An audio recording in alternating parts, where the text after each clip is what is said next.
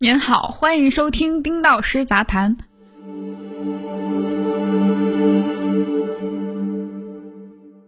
之前我们探讨过内容平台工具化和工具平台内容化的相关话题，今天来讨论一个涉及面更广的新话题：内容平台交易化 vs 交易平台内容化，哪个更难？这个问题如果放在过去，似乎没有讨论的余地。因为纵观中国互联网二十多年发展史，内容平台做交易的成功案例不少，而交易平台做内容鲜有成功案例。二零一七年汽车之家双十一交易额四百二十一点三三亿，二零一八年交易额更是达到惊人的九百五十二亿。另外一家汽车媒体平台易车网，其电商交易额同样有过数百亿级的高光时刻。铁血军品行二零一五年以及二零一六年销售额均突破五亿元，它的同行军武次位面的电商交易额也早已经超过广告。二零一九年，猫来了微信公众号发布了一条推文，推文中植入了某款猫罐头的产品，发出后的几十分钟内卖出了一千多盒，轻轻松松十几万进账。做英语绘本的伴鱼 APP，通过内容提供吸引了用户，然后把这些用户换成购买商品的消费者。这些都是内容平台涉及交易的成功案例。这样的案例在我过往的文章素材库里还有很多。再来说交易平台做内容，十几年前淘宝做了一个名为“淘江湖”的项目，试图用内容加社交的方式激活用户、商户、平台之间的互动。提升平台使用时长和用户粘度。后来经过多番努力，这个项目最终没有获得成功。淘江湖是交易平台涉足内容的失败案例。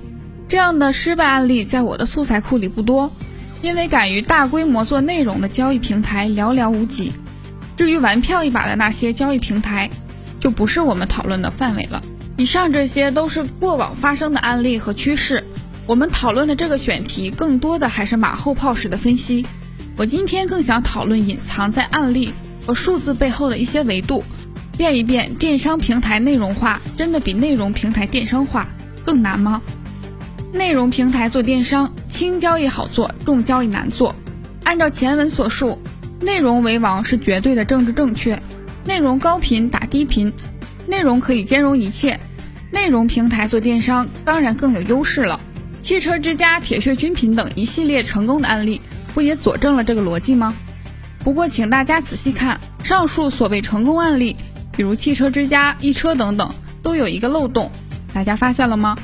这个漏洞就在于那些所谓动辄几百亿交易额的内容电商，实现的都是撮合交易或者线索交易，不是实打实的消费者几百亿资金通过平台打到商家手里。这些交易额能否属于真实的电商交易额，一直存疑。所以我们也看到了，从二零一八年之后，汽车之家和易车不再对媒体公开双十一交易额。再来说铁血军品行，曾经被誉为内容平台做电商的成功典范，后来因为模式过重，管理和供应链等环节跟不上，到了今天其实已经没有多大声量。这家公司只剩下三千万人民币的市值。早已不复当年之威。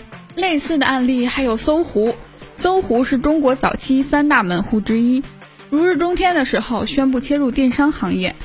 二零零一年六月，第五十二个国际六一儿童节刚刚过去没几天，张朝阳就野心勃勃地宣布搜狐商城上线。现在京东提到的次日达全品类这样的概念，其实搜狐早在二零零二年就喊出来了。搜狐商城宣布，在北京八城区，只要当日下单，第二天就可以到货。后来，搜狐电商因为自身能力无法和其先进的理念匹配，短短数年后以失败告终。大家看到了没有？内容电商做轻电商成功几率大，而做重电商成功的几率很低，因为在轻电商模式中，具体的履约环节还是原本的体系完成。内容平台起到的还是媒介连接价值，而在重电商模式中，很多环节需要自己来做，涉及到产品、物流等等环节，环节越长，风险极大，成功几率自然很小。鲜有成功案例背后，交易平台还可以做内容吗？马化腾说过一句话：“宁愿做错，不要错过。”这句话是给大公司说的，小公司不要乱学。大型交易平台资金和资源相对充裕，想扩充触角和视野，能够尝试各种新可能。当我们在质疑交易平台做内容成功率极低时，忽略了他们的底气和实力。实际上，对于中国一线的交易平台来说，做内容是一项进可攻、退可守的业务。进的一方面在于，如果能够做成，将会打造出来一个能和原有业务协同的体系；贵的一方面在于，如果没有做成也无所谓，就当花钱买教训，锻炼团队。所以，阿里虽然耗费巨资做的淘江湖失败，但没有影响到阿里的元气。阿里后来依然实现了 N 倍的增长。反过来看，做内容的平台如果做电商，则是风险极大的决策，一着不慎就会影响到原本主营业务的发展。当年的铁血网做铁血军品行，被当做内容平台涉足电商的案例典范来看待。而今天呢，这家公司利润出现下滑，电商反而成为拖累，不得不对外募集资金求生。交易平台之所以在今天的环境下依然可以探索内容相关的服务，倒并不完全是因为财大气粗，失败了有没有关系，而是因为今天的互联网环境出现了新的变化，而新变化就是这些大平台做内容的契机。我们下个章节聊这个变化。消费觉醒，用户从受众变成参与者和共建者。